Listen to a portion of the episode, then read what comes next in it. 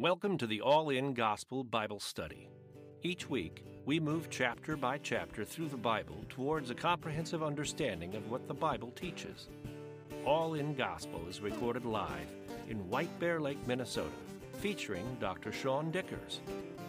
You can support this broadcast by subscribing or donating at the allingospel.com website.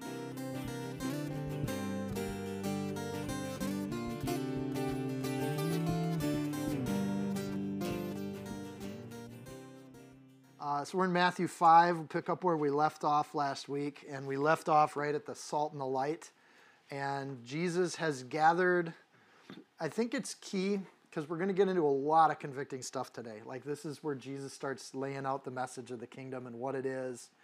Um, before Jesus said anything, he laid out the power that he could heal anything. So he's demonstrated the power of God which got a multitude of people to follow him at the, the as we saw at the beginning of chapter 5 and then he invited his disciples and his disciples came up the hill to hear this part. So what we're getting into right now is for the followers of jesus christ those people that heard the call to repent the kingdom of heaven is near and then he went up to the mountain and they followed and wanted to hear more. A lot of people are just there because they want the healing like free healing good health care people just show up for that sort of thing but to actually hear what the kingdom is and to be a follower of Christ, those are the people hearing this next part of the message. Um, so we'll pick up in verse 17. Uh, because Jesus also wants to condition the people hearing what he's about to say with this message. Don't think that I came to destroy the law or the prophets. I didn't come to destroy, but to fulfill.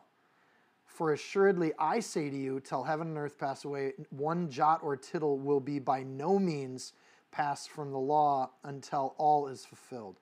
Whoever therefore breaks one of the least of these commandments and teaches men so shall be called least in the kingdom of heaven. But whoever does and teaches them, he shall be called great in the kingdom of heaven. For I say to you that unless your righteousness exceeds the righteousness of the scribes and Pharisees, you will by no means enter the kingdom of heaven. So he opens with the Beatitudes, which is a way of life and a way of thinking. And right off, he addresses the heresy of what's called a replacement kind of theology that Jesus came and then replaced the Old Testament and that it doesn't matter. There's also a replacement theology where the church replaces Israel, but that's a whole different heresy. Um, but he's dealing with that idea that somehow or another what Jesus is teaching replaces the Old Testament. And he goes out of his way to say that's not the case. When he says the law of the prophets in verse 17, that's the way they referred to the Old Testament. They did they would say the law, the prophets, the histories. They could say it in various different ways, but he's talking about the Old Testament, um, which is uh, in oddly enough becoming something that needs to be refuted again today. So when Jesus says this, it's actually kind of timely. We have people that say we don't need the Old Testament because we just stick to the New Testament. We even have there's called the red letter Christians. They just stick to what Jesus said in the New Testament, so they don't even go to the, to the rest of it. Um, and Jesus himself says not to do that, that he's actually fulfilling these things. So if you want to know what he's fulfilling, you should probably read it. And in that said, um, Jesus uh, taught a lot of things that Christians today don't necessarily teach. I want to name some of those things just to put them up front because if we're going to offend people, today's the day that people are getting offended. Jesus actually teaches a literal creation, Mark 13, 19. You can go back to the tape if you really want to go back to these. Good Bible study. Jesus actually teaches in Matthew 19, 4, we'll get to that, that there is a real Satan with a personality. In John 8, uh, in, in uh, John 8, 44. He teaches that there is a hell, it is a place, Luke 16. He teaches that there was a literal flood, Luke 17, 27. He teaches that there was actually a burning bush in front of Moses, Mark 12. He teaches that the manna that came from heaven in John 6 is real. Um, and, and that Jonah was literally swallowed by a, a whale or sea beast. Um, and he teaches all of these things um, so when we critique or go back or dismiss things in the Old Testament that were miraculous, we're in danger of dismissing Jesus too. You don't really get one without the other because if he's the fulfillment of the Old Testament, then you can't pick and choose. There's also, according to Jesus, Acts 1 4, there's actually a Holy Spirit that comes and leads and guides us in life, too. It goes on and on and on and on. Uh, if disciples want to know what the truth is, it may not be popular truth. So it, it, it, there are places and circles where you can talk about a literal creation, and that's not a popular thing to talk about. And it won't win you favor with people that want to dismiss these things. So, warning number one this morning uh, as we get into talking about the law through the eyes of Jesus, this gets really contentious for a lot of people. And in fact, this gets to be where people leave churches over things like this. Um, but Jesus doesn't back off of any of this. He goes right at it. And in fact, I think his intent is to divide. When we come at anything that has to do with the, wall, the, the law, I think as believers, we have to have soft hearts for how it speaks to us, and we got to have thick skin. So, at some level, when you talk about the law, if we're all sinners, it will offend every single one of us. And it will divide people that want to be closer to Jesus and people who do not. So, there's this narrow path that Jesus is going to talk about. It's somewhere between being too permissive with sin, where we just are okay with it and we don't respond to it, and being too legalistic, where we start getting rule based around things that really have nothing to do with the law. So there's that narrow path between it that Jesus is going to outline. In verse 17, he says, He did not come to destroy, but to fulfill. So when Jesus talks about these things, he's not critiquing the law, he's trying to bring us back to it. And I think that it helps to do a real deep study of Exodus, Deuteronomy, Numbers, Leviticus to know that the law was beautiful and it was a wonderful thing and it was meant to be uh, a condition of the heart that gets talked about. So the law explains some really core concepts that the Bible, that the New Testament just assumes we know. Concepts like propitiation, sacrifice, atonement, refuge, adoption, all of those concepts come out of the law. So if you don't understand the law, we can't understand Jesus Christ. It's really, it comes down to that.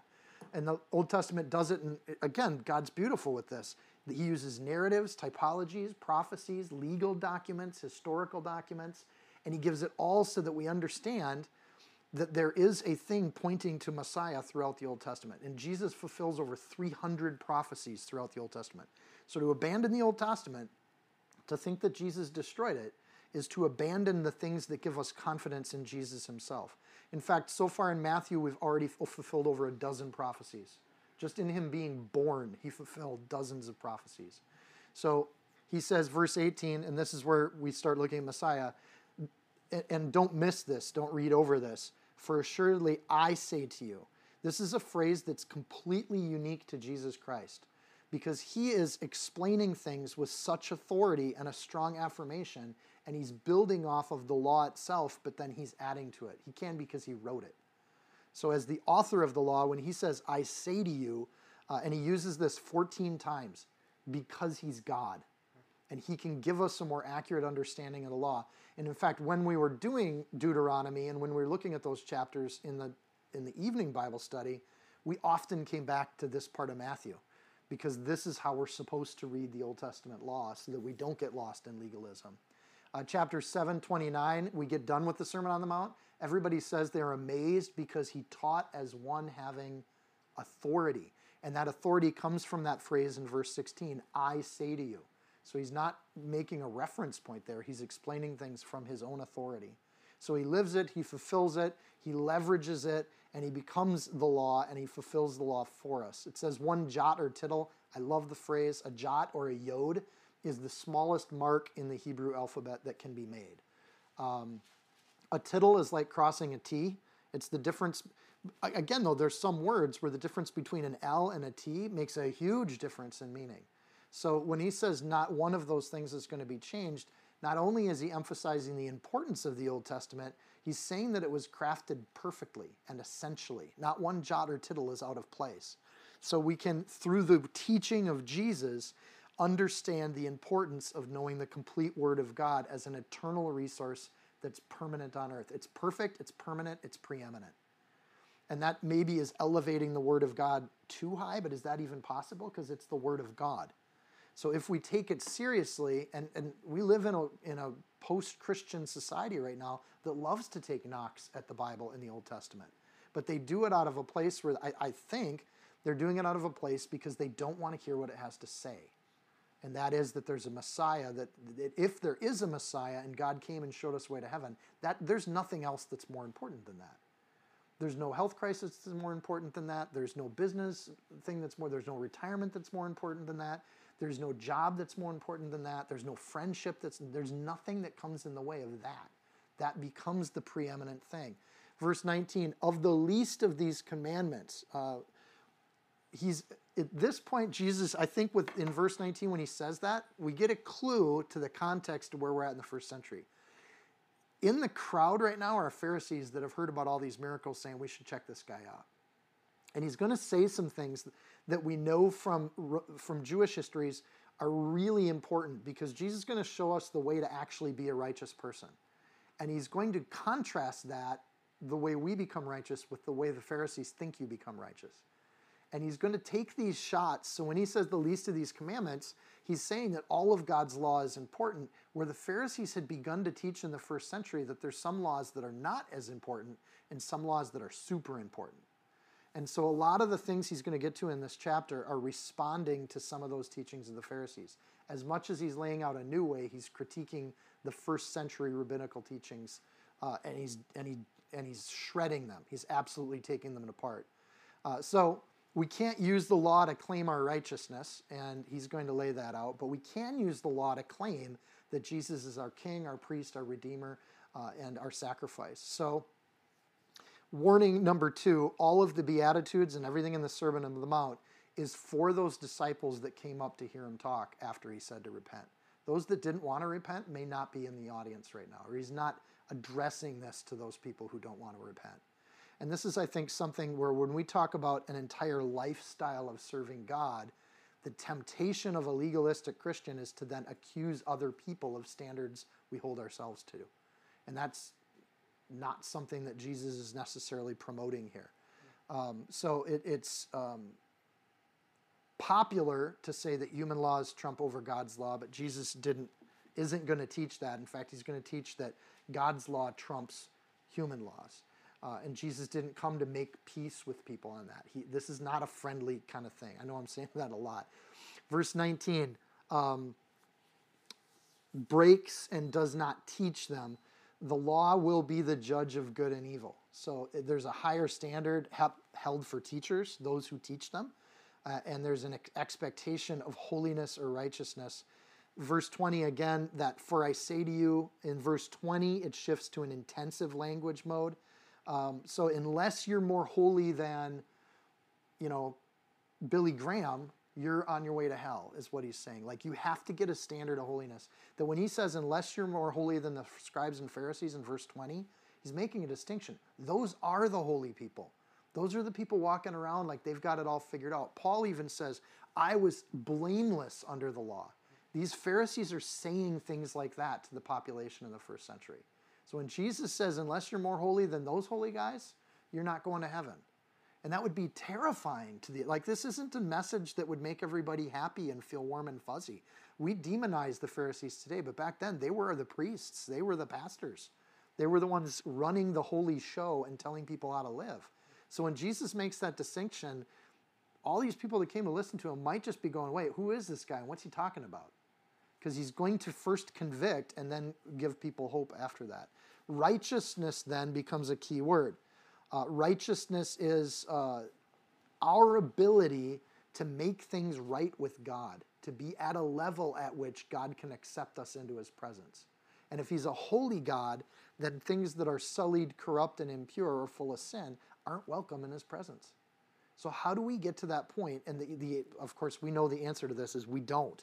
Um, but we have to think about righteousness differently than how the scribes and Pharisees do, which is to keep the letter of the law, but not the heart.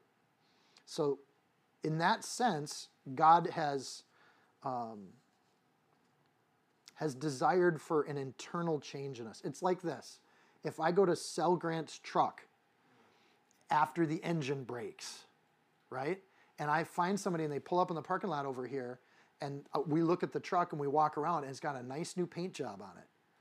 And the people say, well, can we start it up? And it's like, no, no, no, you can't, you don't need to start it up. Look at the nice new paint job. And the rear view mirrors have been replaced. And look at how the taillights have been, or the, have been cleaned out so they look nice and new. No one in their right mind would buy that truck unless they could take a key and turn the key and find out the engine doesn't work. And that's, I'm doing a lot of setup here, but I think we need, before we start talking about plucking eyes out and cutting hands off, like this is the idea is that what's inside matters more than what's outside. And no one wants to buy into a religion where the inside doesn't work. And if the inside doesn't work, it's not worth being a Christian or a follower of Christ. If it does work, it's worth giving everything for because it's a path to heaven. So I think that we need to understand that as we dig into this idea of exceeding the righteousness.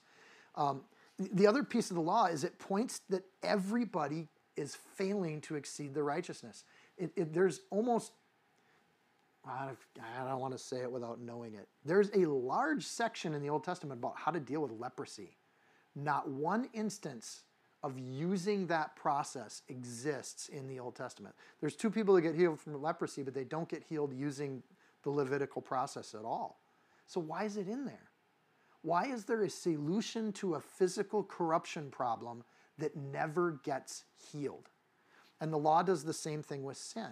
It explains what sin is and how to deal with sin, but it never gives a solution to it. And there's no example of people beating sin that exists in the Old Testament. So all the Old Testament really does, though we should know it, is it points to the fact that um, we might think we're blameless, but at the end of the, the idea that that doesn't count for anything outside of Christ. Indeed, I count all things as lost that I might gain Christ and be found in him, not having my own righteousness, which is from the law, but that which is through faith in Christ, the righteousness which is from God by faith, Philippians 6, Philippians 3, 6 through 9. The scribes and uh, the Pharisees are an issue because they reduce the law when it's convenient and they extend the law when it's convenient. And the rest of this chapter is Jesus giving examples of what the Pharisees were teaching and showing how wrong it is. Um, for, for example, extending the law, the Pharisees at this point in the first centuries actually tithed out of their herb gardens, like the stuff you grow in your backyard. They would take a tenth of it and tithe it so that they were perfect in all gains. Uh, so just the, the, way in which they had extended the law to be a point of is part of what Jesus is pointing out here and how we should look at the law. So he starts with murder, verse 21. You've heard it said uh, to those of old, you have heard that it was said to those of old. Okay, I, before we even get it, look at how he's saying that. Who's the one speaking that he's talking about? The scribes and the Pharisees. You've heard that it was said.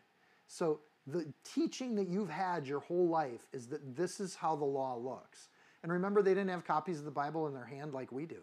They had to go to synagogue on Sunday and hear a Pharisee read from the synagogue, from the text and then talk about it. So if the Pharisees just stopped reading passages and started being selective in what they chose to, to read to the crowd, they would never in their lifetime hear what was actually in the Old Testament.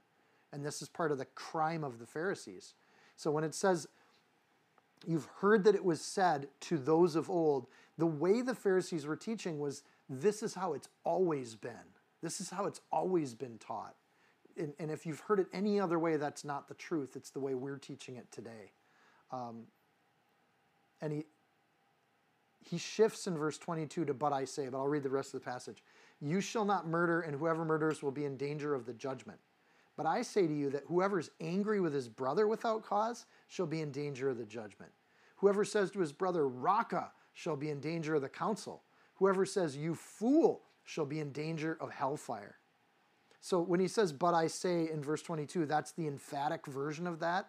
Truth is the truth, and Jesus is the lawgiver here. The Pharisees have told you this, I'm telling you this. And he's establishing himself as a counter authority to what they've always heard. In this passage, Jesus has three endangers uh, in the Greek. Uh, to be in danger is a liability or a guilt or to be subject to justice for something. So there is a balance that needs to be found, a reconciliation that needs to be made when you are enochos, in danger.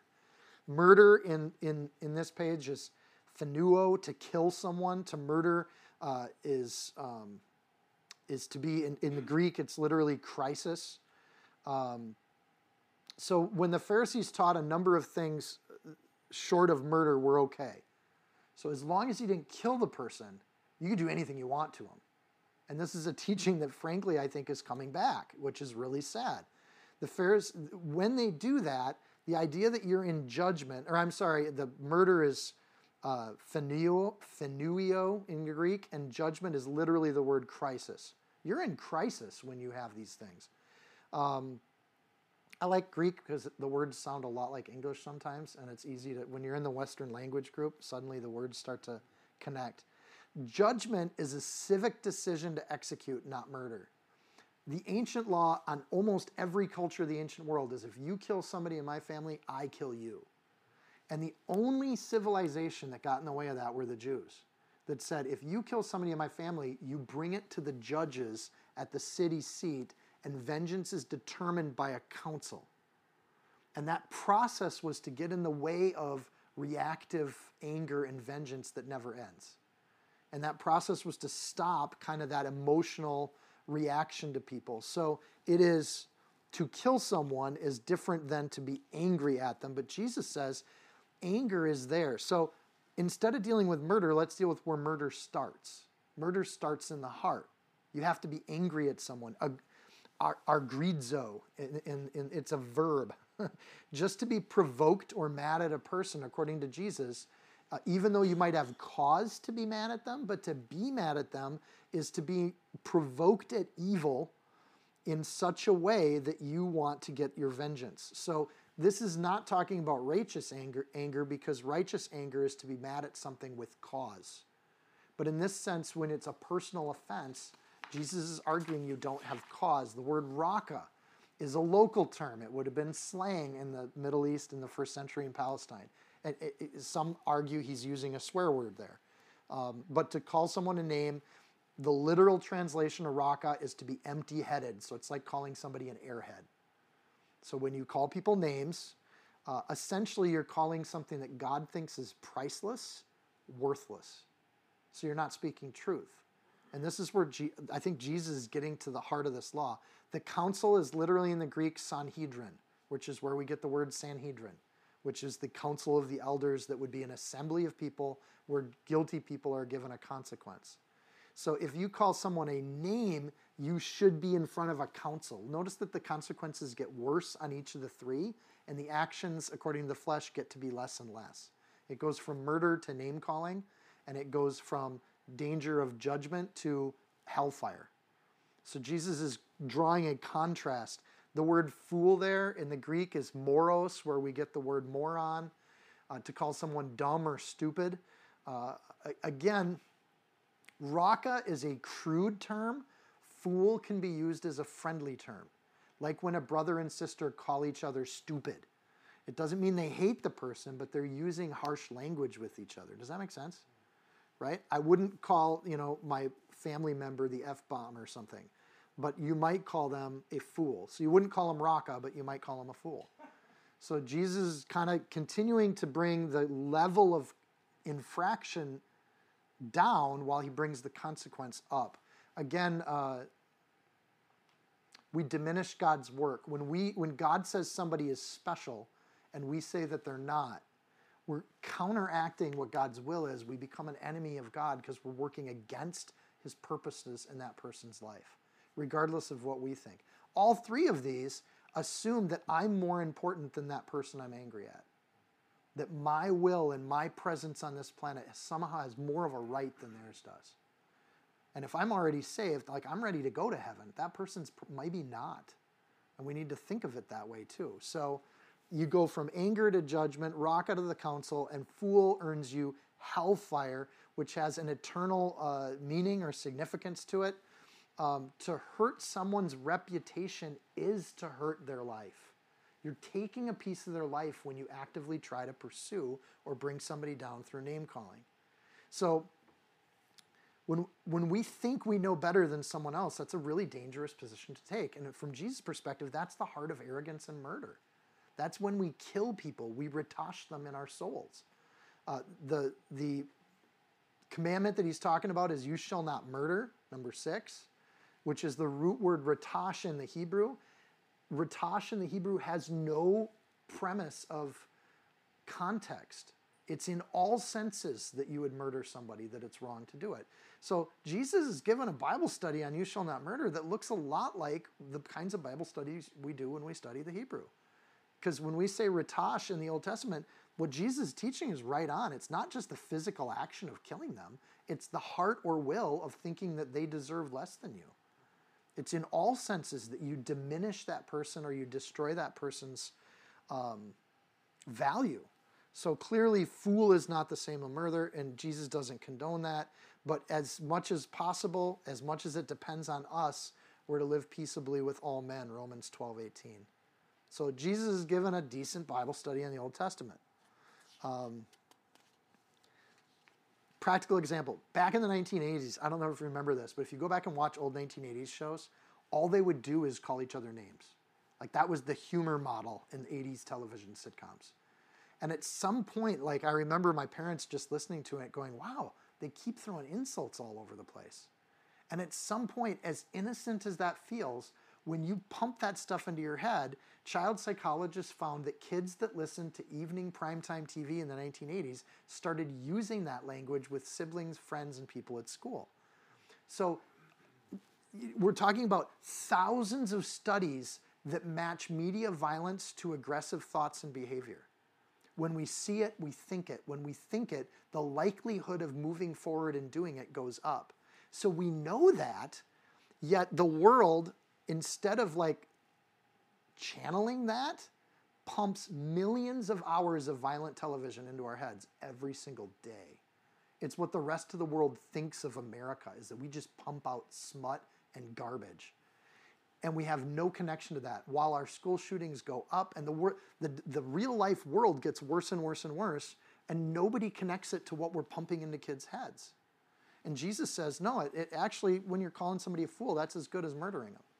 And maybe back in the 1980s, we should have thought more carefully about what we watched and what we put into our heads.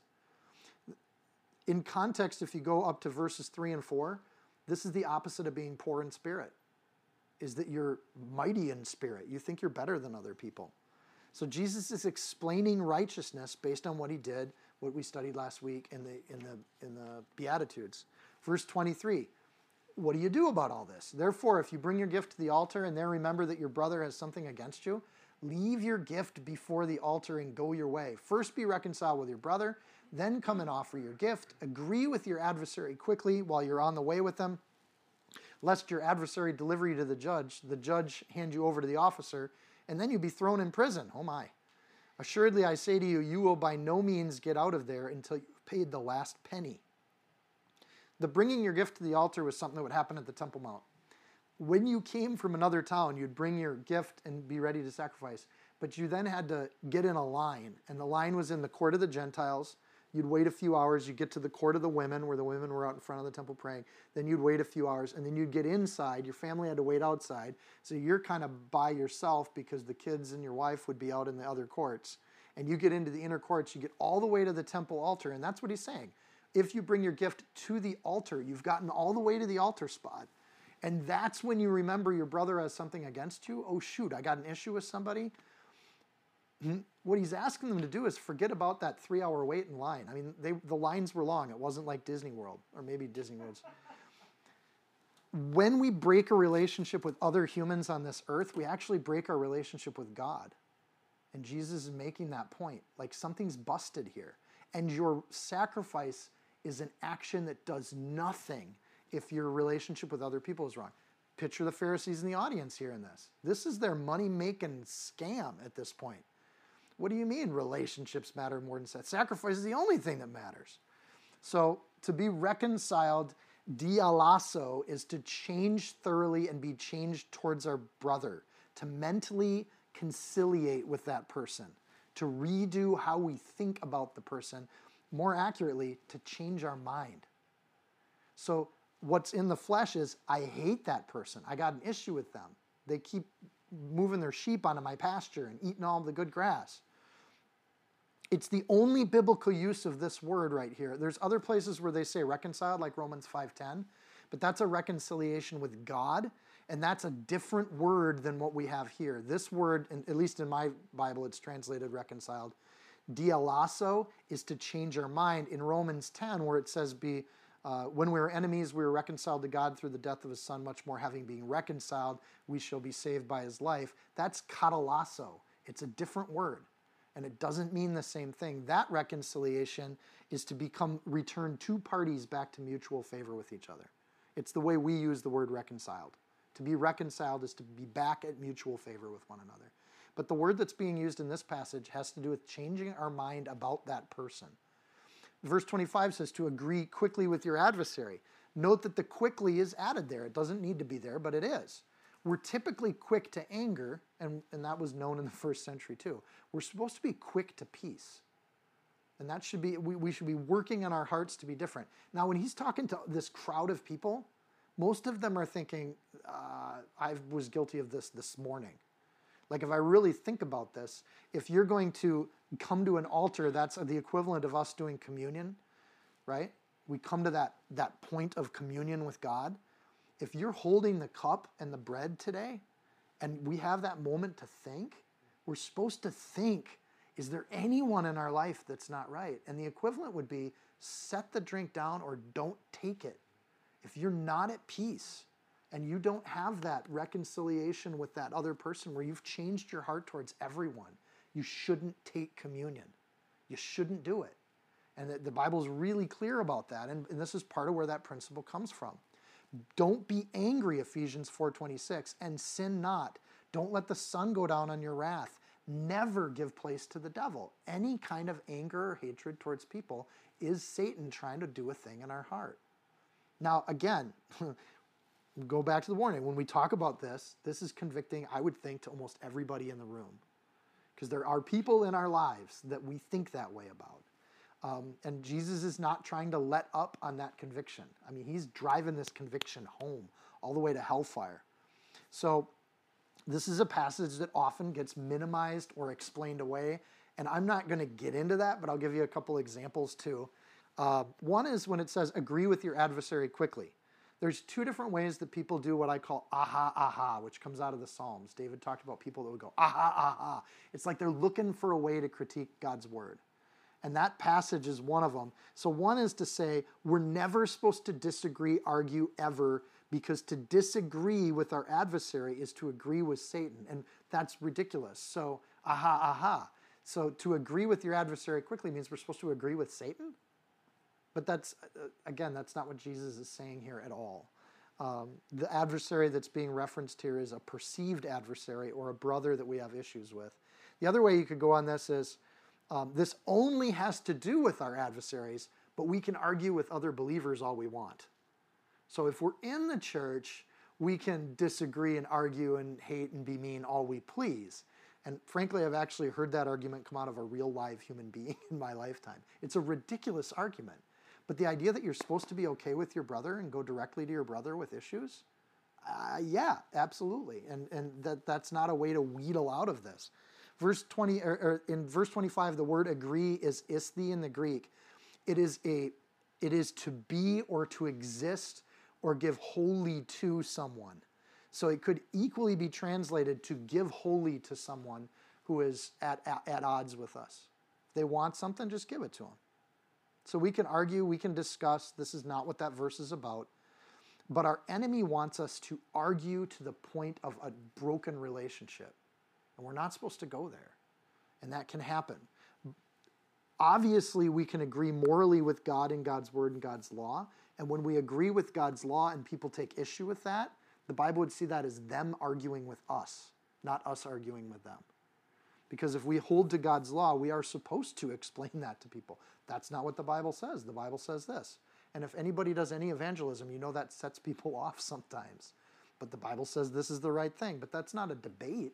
That's like Jesus saying, I say to you this. Because he's giving a, there's an authority behind what he's saying. Typically, when you find yourself in an argument, you will never find that that person asks your opinion. Arguing is generally just a trap for believers to get into uh, to cause division. So no one comes into the kingdom because they lost an argument. They come into the kingdom because they are loved into the kingdom. They're welcomed into the kingdom. There's an invitation to come into the kingdom. And for that to happen, we have to humble ourselves. And that's what Jesus is talking about. So Jesus doesn't argue, he points to the word. Matthew 12, 3. But he said to them, Have you not read what David did when he was hungry and he who those who were with him? So that phrase, have you not read, is how Jesus does this. Instead of bickering with the Pharisees, he goes, Haven't you read the book? There's no need to argue, it says it right there. Let me just point you to where it says that. And that's not an argument, that's an appeal to authority. It's a very different discourse method.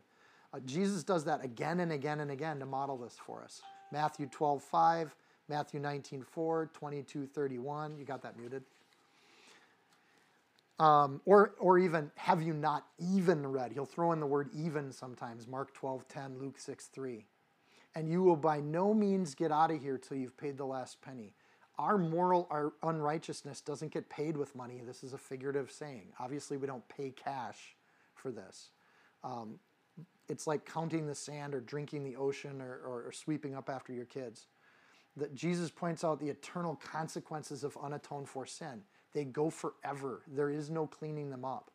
It includes everybody. So if God's law is sacred and relationships are the key, this is the opposite.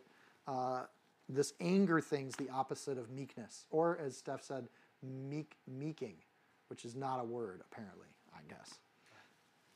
Adultery. Um, you've heard it said to those of old, "You shall not commit adultery." Rabbinic teaching is is only the action of adultery is wrong. And that's true. Actually committing adultery is wrong. Uh, but Jesus points to the, the heart issue here and he gets right into the rabbinic teachings on this. But I say to you, so the but is in response to modern common thinking in the, in the first century. I say to the, whoever looks at a woman in lust for her has already committed adultery with his heart. You're already guilty. If your right eye causes you to sin, pluck it out and cast it from you, for it's more profitable for you that one of your members perish than your whole body be cast into hell. If your right hand causes, causes you to sin, cut it off, cast it from you. For it's more profitable to you that one of your members perish than your whole body be cast into hell. Again, this gets taken out of context. Origen in the first century, second century, when did Origen hang out? Um, Origen actually castrated himself over this verse. Like, but it, luckily in the Christian world, we don't have tons of people mutilating themselves because it's not what Jesus is doing here. Proper kind of exegesis and pulling this out in context, he's talking to his believers and he's making the point that you're all sinners. You think you're good under the law because the Pharisees have taught you that, but you're not. So he again, uh, commandment number seven: you should not commit adultery. The word there is na'af. It's a primitive root word to commit adultery doesn't just mean a physical action, it means in the heart. It means any form of adultery that could possibly be perceived is the primitive root of na'af. Jesus is teaching that verse accurately. And the accurate interpretation of the commandments is generally, they're almost all root terms. Any form of it, you're guilty. So Jesus is, is doing something the Pharisees didn't do. Job connects lust to the eyes, has no issues with that connection. Job's 31 1. I made a covenant with my eyes. Why then should I think upon a maid or a young lady? Lust is a prison of the eyes, and it's a lack of control. He does it in the sense of guys because it's mostly guys. But that is not to exclude that there might be women who are lustful too. Jesus is not making that point, um, but he is making the point that pe- there are people that are wired to look with their eyes and then their hearts are there when our hearts should be on God. The point is, everybody thinks fool and everybody looks. And that's the point Jesus is making on both the murder and the adultery. We're all guilty of this. At some level, we're all guilty.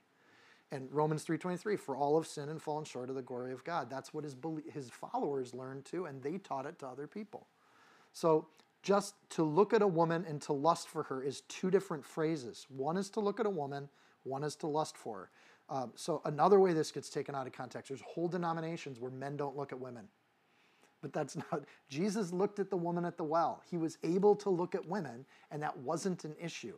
The issue was the lusting for her. So he's using hyperbole here to deal with sin, uh, like a brilliant person who's dealing with humanity.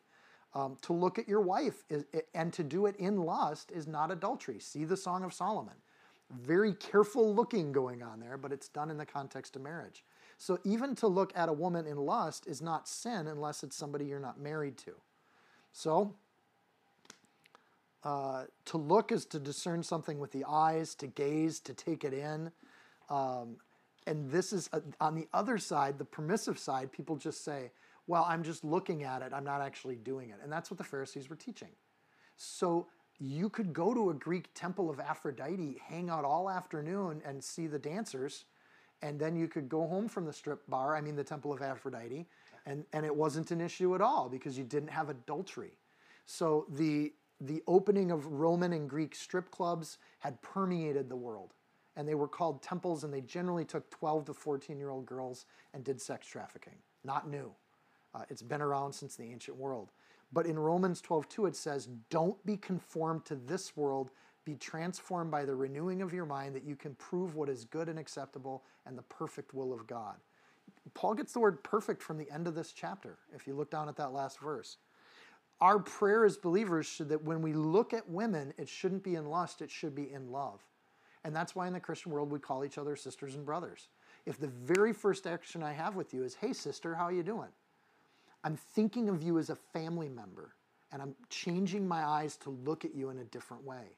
And when I say, hey, brother, I can't have anger or murder in my heart towards a brother because he's my brother, I'll die for him. So the way in which we take that idea and, and think or renew our minds to think about people in holy ways is part of what God's going to, or Jesus is going to guide us to do.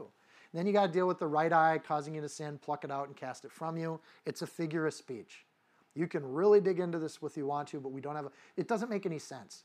If you're looking at a woman in lust, plucking out one eye doesn't do the job, right? So if, if you really want to dig into like the use of figures of speech, you can, but the idea is he's giving an extreme response that should be taken because if you really want to deal with the problem, you should pluck out both eyes. But that's not what Jesus is doing here, right? So he says it's more profitable it's more profitable to do that than to think that you're somehow okay because you have lust in your heart, but you've never acted on it. Right? Don't be conformed to, the, to this world at all. The principle remains no matter what commandment we're looking at. If you can in your life, and I think this is the narrow road, if there's something in our life causing us to sin and we can get rid of it, get rid of it. It's just that easy. 80s sitcoms don't get played in my house. Period. They're just filth. There, there are no swear words, there's no nudity, but that language that they use to it, the disrespect. Actually, All in the Family was a lot of that too, wasn't it? That was a 70s sitcom. So maybe it started in the 70s. I'm just showing my generation. But the disrespect on those shows is horrible. So we don't play it in the house. If there's if your eye causes you to sin, your eye doesn't cause sin, your will and your heart does. So you got to change those things. There's two ways to deal with sin you can serve other people and you can study the Word. And if you're serving other people and you're studying the Word, you're probably not doing those things. But we're humans, we'd find a way to do it either way. If there's something piping sewage into your house, like if I opened a window and ran a sewage pipe and it was pouring stuff all over my floor, no one in their right mind wouldn't get outside and get the pipe out of the window so that the pumping of sewage would go somewhere else. So, what gets called legalism by the world is us saying, I don't want a sewer pipe coming through my TV set into my house. I don't need it in my ears. I don't need to be conditioned to where I don't even notice when people use the Lord's name in vain anymore. I'm going to get rid of those things. I'm going to shut off those services. They don't add to my life. So, in this passage, the key is the sexual desire, verse 16, and it's contrary to what we should be hungering and thirsting for, right? Go back to the top of the chapter. We're supposed to hunger and thirst after righteousness, not after this. That, and the other thing is, God's beautiful and He's wonderful and He's amazing. Our focus on God is key. Uh, so we should be focusing on those things. Then he gets into marriage. You know, in case he didn't catch people on the first two, um, he's going to get to this one. We should know as context that the Greeks and the Romans had a legal version of marriage, but it was not the marriage of the Judeo Christian world. It had no binding to the human at all. All the legal contract meant is that I would take care of her, but they could get divorced for any reason. Outside of marriage, sex was encouraged in the Roman world. The richer and more wealthy you were, the more people you should submit to you, and you'd submit them through rape. So, a, a, master of a household would have sex with nearly all their slaves, and there was no issue with that in the Roman world. It was a source of pride because they were a dominant Roman guy or a dominant, a domina is the word they use for the women. That word was literally dominate. Uh, and that was what they did. It was horrible. Furthermore, it has been said, who's it been said by, I wonder? Whoever divorces his wife, let him give her a certificate of divorce. So this is, I'll get into it. But then, but I say to you, whoever divorces his wife for any reason other than sexual immorality causes her to commit adultery, and whoever marries a woman who is divorced commits adultery. So this is tough in a society where there's tons of divorce. Probably half the audience had been in and out of marriages. It was common. The society and the culture had made it common. And Jesus is saying it's sacred and binding. So this is one of the issues the Pharisees actually later on, Matthew 19, they attack Jesus on this point. And they go after him. Mark 10, Luke 16. This divorce thing was a big deal in the first century. It's meant to be, Jesus goes back to what it's meant to be. Deuteronomy 24 1. This is the idea behind marriage. When a man takes a wife and marries her, and it comes to pass that she finds no favor in his eyes because he's found some uncleanness in her, then let him write her a bill of divorcement and give it into her hand and send her out of the house. Jesus goes all the way back to Adam and Eve in Genesis and says, God made man and woman one. They're supposed to come back together. He took woman out of man, and marriage is to bring them back into a covenant relationship that reflects and models how God wants to have a relationship with us intimacy, trust. It's perfect. But in Moses' day, they had such an issue, issue with this that Deuteronomy allows for this situation where there's infidelity, right? So Jesus is making commentary on this law, even though the society had made it socially acceptable. This is going to scare off a ton of his listeners. The phrase no favor in his eyes back in Deuteronomy, the Pharisees took that to mean basically any reason at all. She could make your coffee the wrong way tomorrow morning, and you could kick her out of the house and not have to pay for her food anymore. So when houses got financially strapped, women would get kicked out on their own. It was a abusive society, and the Jews were starting to partake in it, and the Pharisees were leading the way with their teaching. Uncleanness, they interpreted that really broadly. If she skipped her bath today, well, that's unclean. You can divorce her. So there are entire industries, money making industries, where enti- Levites, their entire job was divorce certificates. And they would spend all day granting divorce certificates to people. It was a mill. Jesus says, furthermore, this is on top of the lustful thinking that we just talked about. The divorce problem was in part the lustful thinking was the cause of it. Because guys would get married, they'd look at some younger girl, they'd get rid of the old wife and bring in a new one because they couldn't afford two and you're not supposed to do polygamy. Um, and they would get this bill of divorcement. But largely, what made this immoral system happen was um, was lust and was was that situation. Verse 32 uses the word Im- immorality in the Greek. That's porneia, the root word for pornography. So the reference here is a is sexual immorality that's going on. Uh, there's strong pressure in, in this world and money supporting the divorce system. Uh, verse 20, 32 uses the phrase causes her. Um, men then are morally culpable for what happens to their wife after they leave a relationship, which indicates God doesn't recognize the divorce. Where the civic government may, God doesn't. So it's what he's saying. The state may recognize divorce, God doesn't seem to recognize divorce. Ultimately, then God sees separation but he expects fidelity. That's not popular in the first century. It's not a popular thing to say today. We can talk about it afterwards, um, but I'm just getting through this chapter, and Jesus doesn't pull back on this issue. He goes right at it. Um, for Christians, I can say this. For Christians, this is dealt with a lot more in 1 Corinthians. There's a whole chapter on this topic in 1 Corinthians where the church had come to some agreement about where they stand with all this because they live in a culture where divorce is okay and had all these Gentiles and Jews coming into the church. And what the church would say is this, starting in, I'm starting in, well, the whole topic starts in 1 Corinthians 6, um, but I'm going to read from 1 Corinthians 7. But you were washed, you were sanctified, but you were justified in the name of the Lord Jesus and by the Spirit of God. The law is a blessing. It's not something to try to dance around like the Pharisees. It's supposed to give you freedom inside of marriage. And it's supposed to take care of people instead of having them get discarded. And that's kind of a beautiful thing. So the idea or the key here is that abandoning a wife is contrary to being pure at heart and merciful. Abandoning a spouse is not being merciful to that spouse.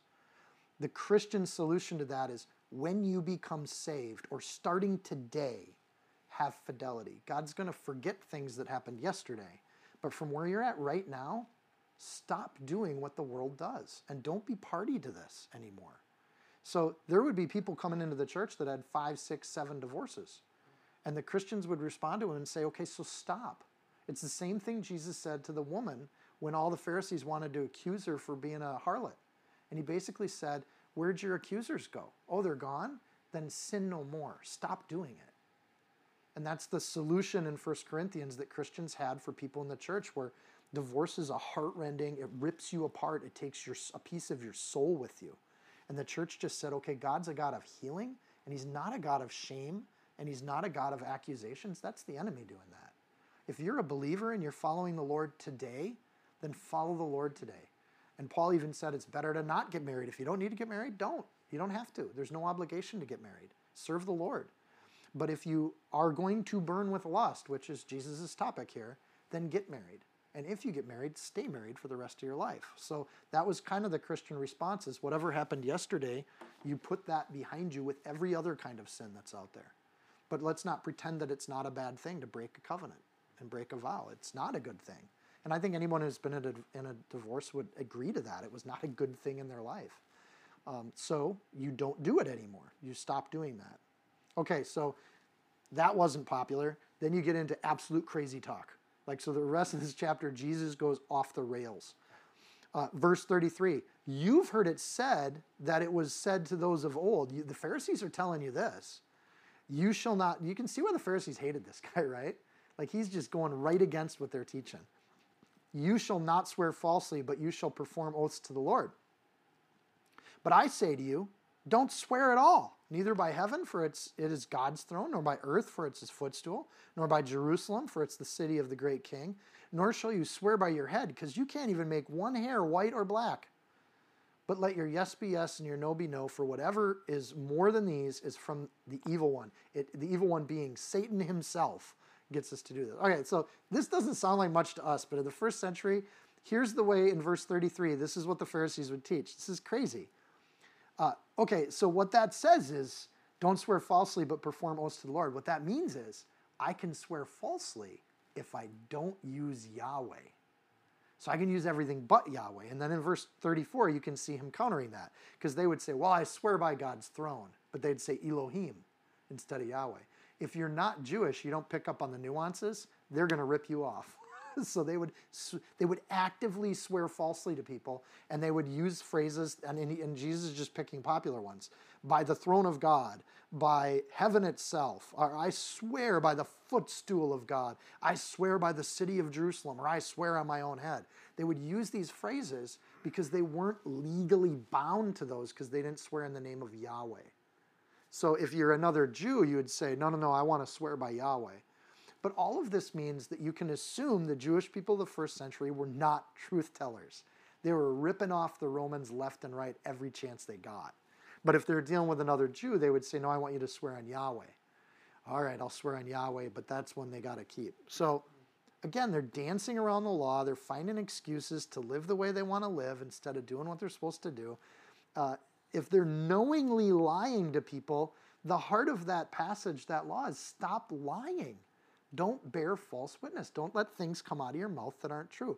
In heaven, we don't need this law because in heaven, I hope there's truth telling going on. If you say you're going to do something, you just do it.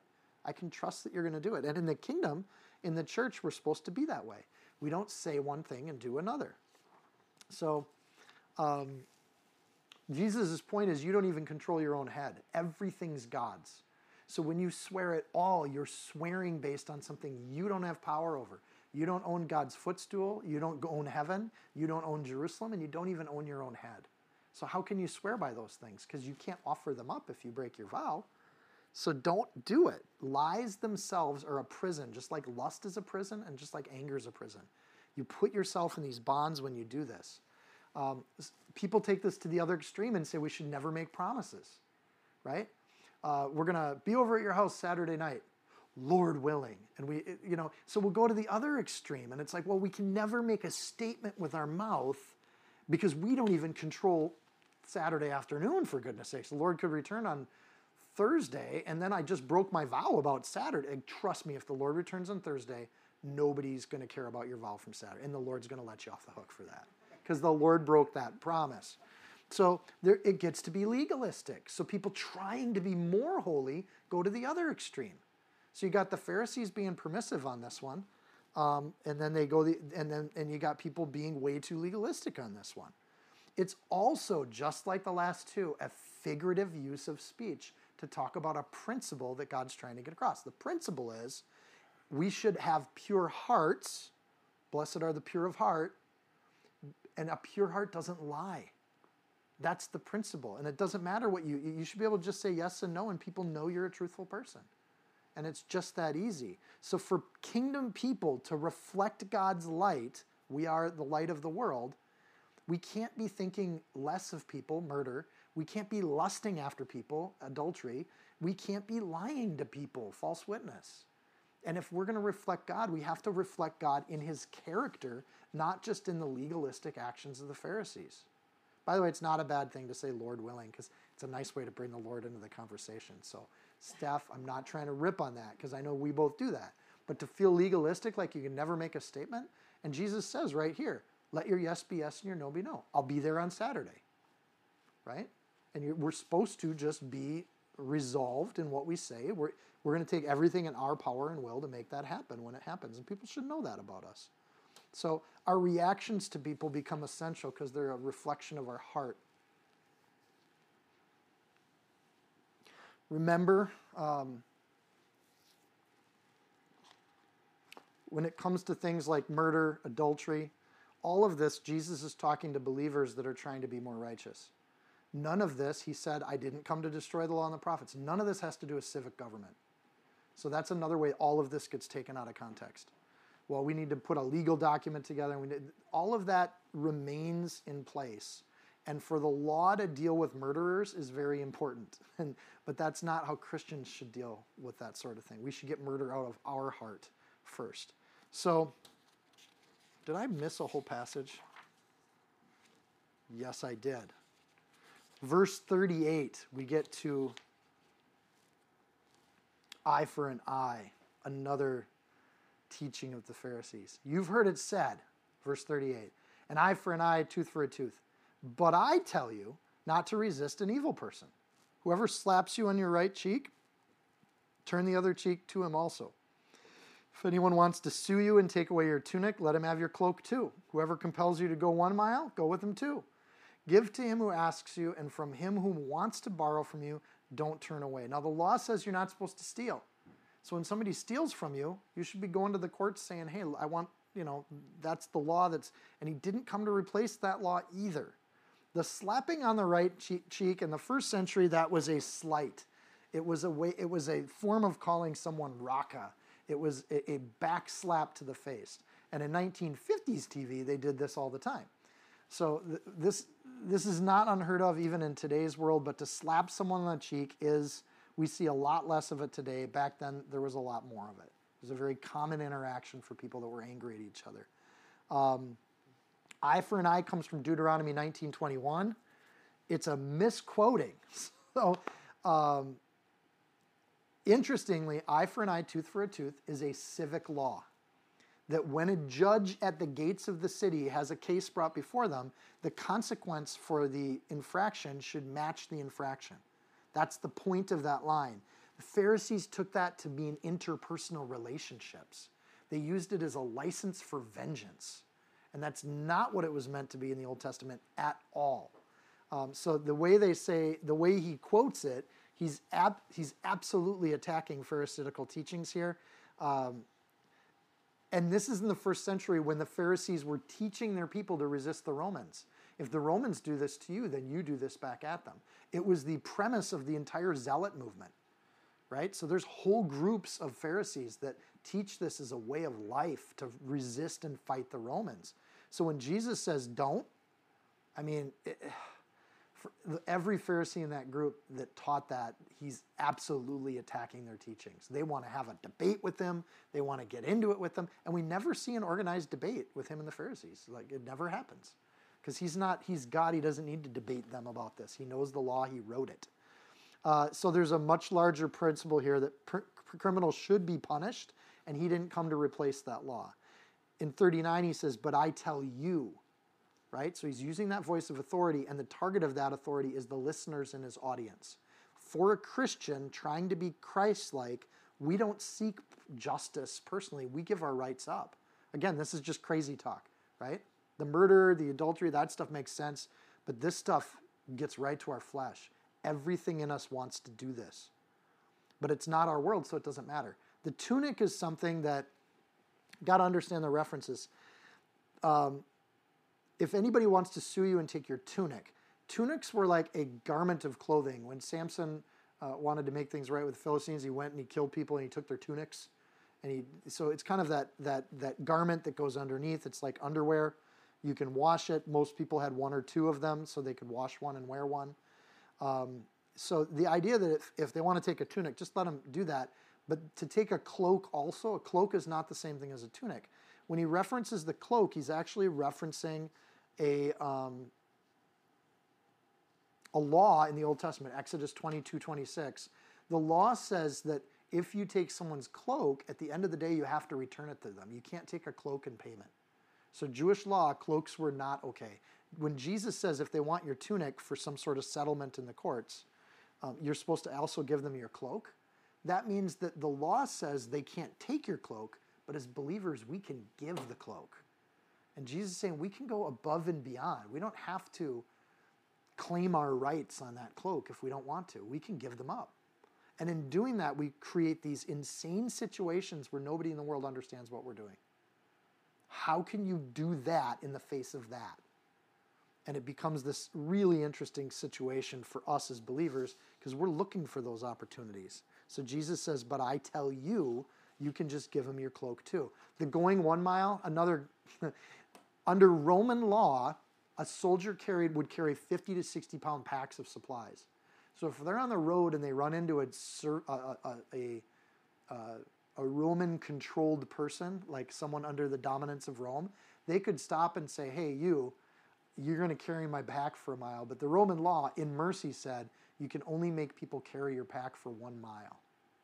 And after a mile, then the Roman had to give it to somebody else because they would they were killing people because people couldn't handle this weight on their back in the middle of the Palestinian wastelands.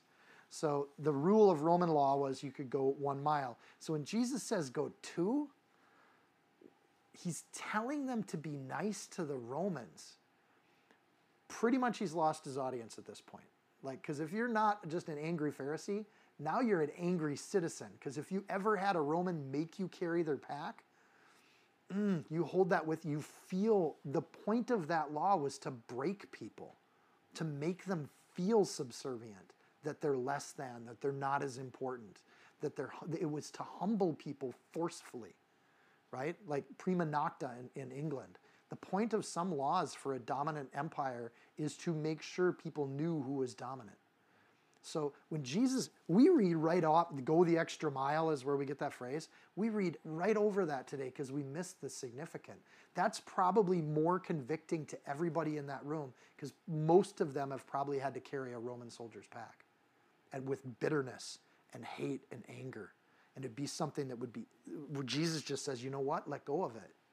This is the opposite thing of what he is that going carrying a soldier's pack one mile. When Jesus says, Blessed are the peacemakers at the beginning of the chapter, now he's showing us how to do it. Just make peace with the Romans. Be nice. Don't give them cause to bring you up to the court or the council. Agree with your adversary quickly. We, if we live by God's principles and not the world's systems, we can make a difference for our God. And the world's systems may not be happy with that. Love your enemies. Oh, now he gets really nuts. You've heard it said, you shall love your neighbor and hate your enemy. Who would be teaching that kind of message? The Pharisees were. They're teaching it all the time. Hate the Romans, love the Jews. Be nice to us, lie to them. But I say to you, love your enemies, bless those who curse you, do good to those who hate you And pray for those who spitefully use you and persecute you. Again, up in the Beatitudes, he mentioned persecution, and now we're getting back to that topic. That you may be sons of your Father in heaven, for he makes the sun rise on the evil and on the good, and sends rain on the just and the unjust. Again, another horribly misused uh, verse in verse 45. The Old Testament actually says, for Leviticus 19 18, Thou shalt not avenge nor bear any grudge against the children of thy people, but you shall love your neighbor as yourself. And the rationale in Leviticus is, I am Yahweh. This you do this because I said so. You don't need a rationale or a logic. Um, but here's what the Pharisees did with that verse. They would take Leviticus 19:18 and say, "Well, wait a second. Don't bear grudge against the children of thy people, and you shall love thy neighbor as yourself." Well, that means we only have to be nice to Jewish people. We can be mean, horribly mean to everybody else. And they were. And so the passage there is, I think, uh, like clearly Jesus is giving us a much better Bible study than the Pharisees. Pharisees, frankly, taught untruth. They taught that you could be cruel. And the point of that law in Leviticus is to be kind to everyone. Because if God made everyone, God's the God of everyone, then everyone is our neighbor, not just the people we like or the people that agree with us. And that's the commentary Jesus gives in the next few verses. The point Jesus gives is the same point in Leviticus. Leviticus, we do it because I am the Lord, verse 45, that you might be sons of the Father. If you want to be children of God, you do this. If you want to be children of the world, then go ahead and do what the world does. But if we imitate God and we reflect God, then we have to ref- reflect Him differently in situations where people notice it.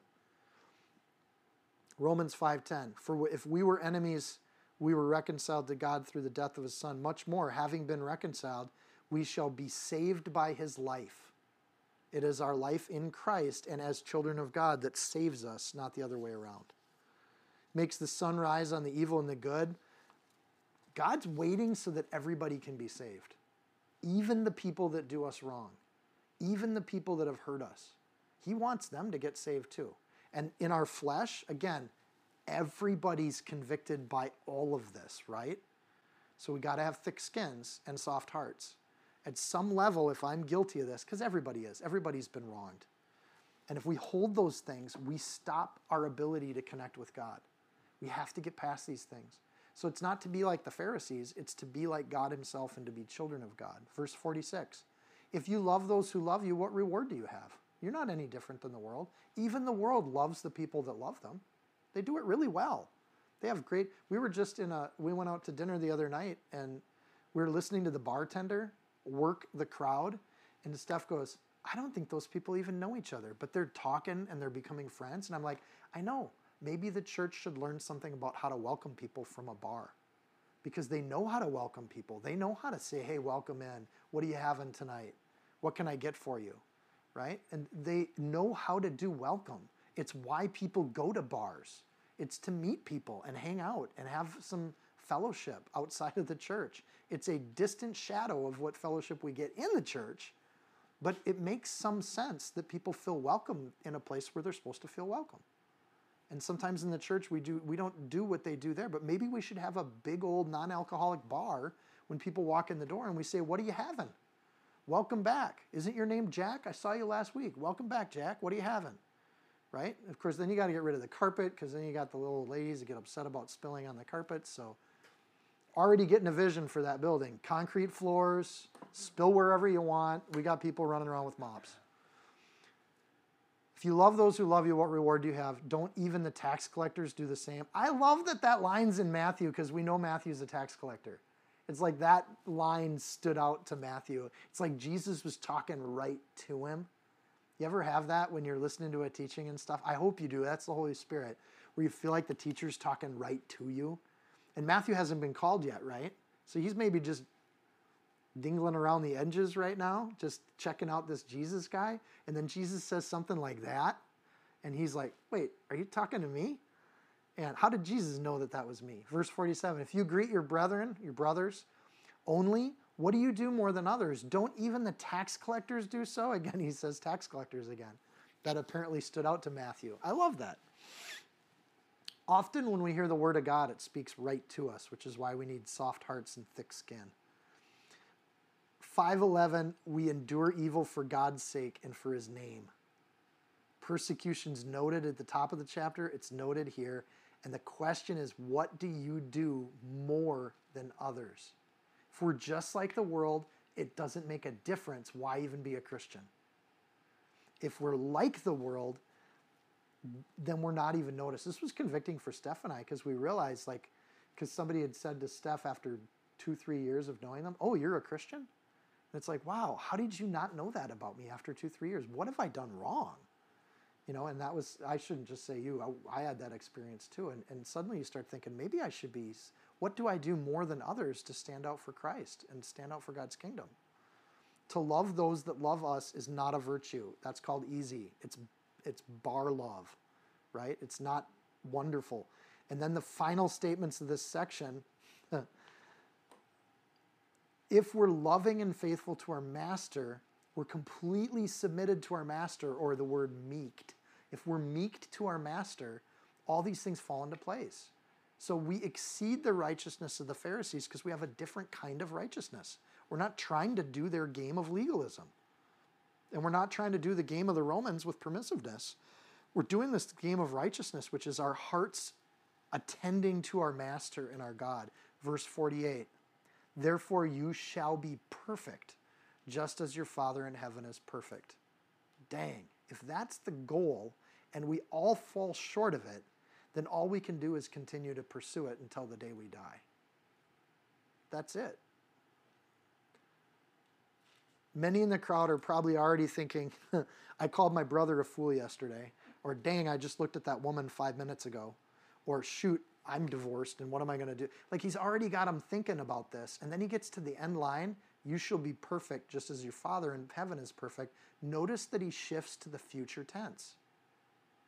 The point isn't to be righteousness yesterday, the point is to be righteous tomorrow and to be made perfect in Jesus Christ through the work of the Holy Spirit. That's the goal, the future tense, is to be perfect. So if I want to get there, then I want to get there as quick as I can and as fast as I can. And the closer I get to it, the more God's going to use me for his kingdom work. So shut off the TV. Get rid of the stuff that's causing me distraction. If it's causing me to be angry at one political faction, then shut off the news. It doesn't help. Chapter one's main point is you can try to be righteous by the law, but you're not going to do it. Every jot and tittle of the law is true, it doesn't go away, but you're never going to get righteousness there. You're only going to get guilt. You're only going to find out how imperfect you are under the law. So, therefore, you shall be perfect. The word perfect there in the Greek is teleos, brought to its fitting end. It is a consummation word. So it's important that we know that. It is to be finished with no part left wanting. To be perfected might be a better translation. You are completed in our discipleship of Christ. You are perfected in that. And it's a paradox that we can't do it on our own. We have to have Christ to do it. So if we're adopted, we're new creations, we have new hearts, we have great tools. We got the Word of God, the Holy Spirit, a renewed heart, we got a repenting spirit, and we've got the atonement of Jesus Christ. We got all the tools. The goal is to become perfected and to be consummated, to be finished and brought to our fitting end. In fact, that's true of all humanity. We're all going to be brought to our fitting end. And we're going to be put where we deserve to be put. So when we see that Christ's path, we are forgiven, we don't have to worry about our righteousness yesterday because it's forgiven. We don't have to make it right because it has been fixed. So Romans 3:21 22 believers percolated on this and they said, "Now the righteousness of God apart from the law is revealed. It's something we can see, being witnessed by the law and the prophets, even the righteousness of God through faith in Jesus Christ to all and on all who believe." anyone who comes to the door, it gets opened. The heart of the law is the Shema, Deuteronomy 6 5. Jesus is fulfilling this. Jesus said to them, by the way, the Shema is his respond when they said, What's the greatest commandment? Well, all these laws you think you know so much about, what's the greatest one? And he says, To love the Lord your God with all your heart, your soul, and your mind. That's the first and the greatest commandment. The whole point is to be submitted to God. Everything else is dealing with human sin. So if we deal with the heart, we don't have to worry about murder. like if we don't even think that way about people. If we don't look at women in lust, but we or men in lust, sorry, I don't want to include the ladies on this. I don't want to exclude you from that sin. But we look at them as brothers and sisters, we don't have to worry about adultery. Like we, if we change our heart and our mind around our oaths and our word and our truthfulness, we don't have to worry about getting caught in a lie. Like all of these things, we, we can become righteous because we've simply dealt with the heart issue and not the legal issues. So, what do I do? Uh, Jesus didn't just come with a bag of tricks, he came with a way of life. And that is the beautiful thing about the coming of Jesus Christ. And then he backs it all up by doing these miracles to show that he was, in fact, God himself. He had every bit of authority to say this to us. Next week, we'll get to chapter 6. Week after, we'll do chapter 7. We'll get through the Sermon on the Mount. But this new way, if it's not convicting to you, uh, you need to pray about how hard your heart is because it should at some point hit all of us right in the right between the, the eyes right? And, and at that point you have to deal with that idea of am i a follower of christ? Do i want to go down that path or don't i? And christ invited us to count the cost because that cost is something that we have to weigh out. Amen? Dear lord and king we thank you for your word and your truth. Lord it hurts to hear it sometimes and Lord, I'll confess I'm guilty of it. But I put that at your altar and I put that down before you, Lord. Um, change my heart, make it new. Lord, renew in me and, and a, a clean heart and a steadfast spirit. Change my mind and my heart, Lord, so I don't have to worry about the legalism of the law, Lord, but um, we, we live so far beyond it. It's just not something we need to worry about too much. Lord, help your people to rise. Lord, I just pray that you take away any hesitation we have to share our faith with others, to put God out in front. Uh, Lord, if you're the God of the universe, we have no right to be ashamed of you or to put you away or to put you aside. Um, if you've shown us a way, we have uh, how arrogant of us to think we might know better. Lord, help us to just hear what you have to say. And as we might disagree with each other on how to read some of these passages, Lord, but help us not to excuse ourselves from dealing with what you say directly. Uh, Lord, may I get out of the way of that. And may the teaching today um, just be transparent so that what we see are, are the words of the Sermon on the Mount and what they're saying to each of our hearts. Lord, help us not to think something and not do anything about it, but to think about it, to be convicted by it, and then act and change our lives. Uh, Lord, if we have uh, any wicked ways in us, seek them out and purge them and get rid of them. We know that we can't be perfect on our own, but we know in the Holy Spirit, Lord, that's the goal. That's what we're seeking and where we hope to be uh, consummated someday, Lord. So we just pray that you guide us, you teach us, you instruct us, uh, so that we can be disciples and sons of God and daughters of God.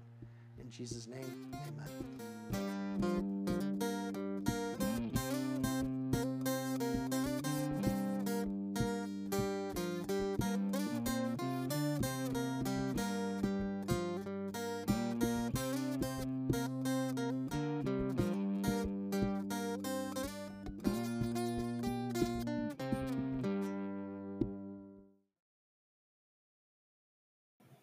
If you found this teaching helpful, insightful, you can support this podcast by sharing it with a friend. Screenshot it, tag it, post it on your social media.